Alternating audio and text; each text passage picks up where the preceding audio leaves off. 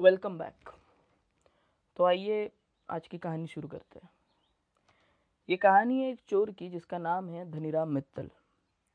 उन्नीस सौ उनतालीस में धनीराम मित्तल का जन्म हरियाणा के भिवानी शहर में हुआ था। रोहतक के कॉलेज से उसने पदवी प्राप्त की थी।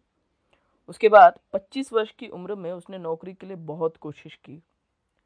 लेकिन लाख कोशिशों के बावजूद भी उसको नौकरी मिली नहीं। इसलिए वह समझ चुका था कि सही रास्ते पर चलकर नौकरी हासिल करना बहुत मुश्किल काम है। इसीलिए धनीराम मित्तल ने गलत रास्ते पर चलना शुरू कर दिया।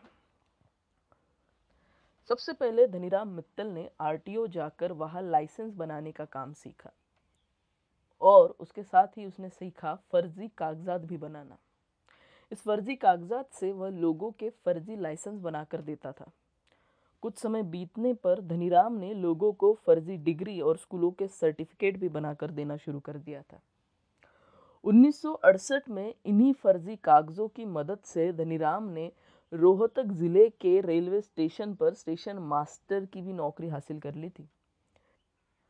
छह साल काम करने पर उसका उस नौकरी से मन भर गया और उसने वो नौकरी छोड़ दी। उसके बाद धनीराम ने गाड़ी चुराने का काम शुरू किया। मगर कई बार गाड़ी चुराने के बाद वह पकड़ा गया, जिस वजह से उसे कोर्ट कचहरी के काफ़ी चक्कर लगाने पड़े। धनीराम ने कोर्ट कचहरी के चक्करों में देखा कि वहाँ रहने वाले सब वकील लोग लोगों को बहुत बेवकूफ़ बनाते हैं, और धनीराम से भी काफ़ी पैसा इन लोगों ने इकट्ठा कर लिया था। इसलिए इन वकीलों के चक्कर से छुटकारा पाने के लिए धनीराम ने खुद वकील बनने का फैसला किया। राजस्थान में बाकायदा तीन साल रहकर कॉलेज में पढ़कर धनीराम ने एलएलबी की पदवी भी प्राप्त कर ली थी। चोरी करना धनीराम का प्राथमिक काम हमेशा से बना रहा। जो कुछ भी वो सीख रहा था, उसके लिए वो सेकेंडरी काम था। अपनी चोरियों को और भी बेहतर बनाने के लिए धनीराम ने हैंडराइटिंग की भी पढ़ाई पूरी की। यह पढ़ाई उसने इसलिए भी पूरी की ताकि वो असली और नकली हैंडराइटिंग के बीच फ़र्क समझ सके। हैंडराइटिंग की पढ़ाई पूरी करने के बाद धनीराम रुका नहीं। उसने ग्राफोलॉजी की भी पढ़ाई शुरू कर दी थी। ये वो पढ़ाई होती है जिसमें लोगों के लिखने के तरीके से उनके स्वभाव के बारे में जाना जाता है। यह सारी चीज़ें सीखने के साथ साथ धनीराम का मुख्य चोरी करने का बिज़नेस हमेशा शुरू रहा। इन चोरियों के वक्त धनीराम कई बार पकड़ा भी जाता था, मगर अब वह खुद का केस खुद लड़ता था और ऐसी ऐसी दलीलें पेश करता था जिससे उसको गिरफ़्तार करने वाले पुलिस वालों की भी सिट्टी पिट्टी गुम हो जाती थी। एक हज़ार से ज़्यादा गाड़ियाँ धनीराम ने चुराई थी, मगर ये चोरियाँ उसने कभी भी रात में नहीं की। ना चोरी करते वक्त किसी को थप्पड़ मारा, मास्टर की से गाड़ी खोलने में उसे महारत प्राप्त थी। वह खुद गाड़ी चुराता था और इतनी सारी पढ़ाई करने के बाद उन गाड़ियों के फर्जी कागजात भी खुद ही बनाता था और वह गाड़ी बेच देता था। 1964 से धनीराम ने चोरी का काम शुरू किया था। अब धीरे धीरे 2010 आ चुका था। धनीराम अच्छा खासा बुज़ुर्ग हो चुका था, मगर उसने जुर्म की दुनिया में अपने बुढ़ापे का भी खूब फ़ायदा उठाया। जब धनीराम बुढ़ापे में गाड़ी चुराने जाता और कई बार पकड़ा जाता तो वह हमेशा अपने बुढ़ापे का हवाला देता था। कहता था कि उम्र ज़्यादा होने की वजह से उसने शायद गलत गाड़ी में चाबी लगा दी और इस बात पर यकीन रखकर कई लोग उसको जाने भी देते थे। आज भी धनीराम मित्तल को भारत के इतिहास का सबसे शातिर चोर इसीलिए कहा जाता है क्योंकि 80 के दशक में धनीराम ने वो किया जो आज तक दुनिया में किसी भी चोर ने शायद ही किया हो। एक दिन धनीराम ने अखबार में पढ़ा कि हरियाणा के झज्जर ज़िले के एक सिविल जज के खिलाफ कुछ विभागीय जाँच चल रही है, पंजाब और हरियाणा हाईकोर्ट की तरफ़ से।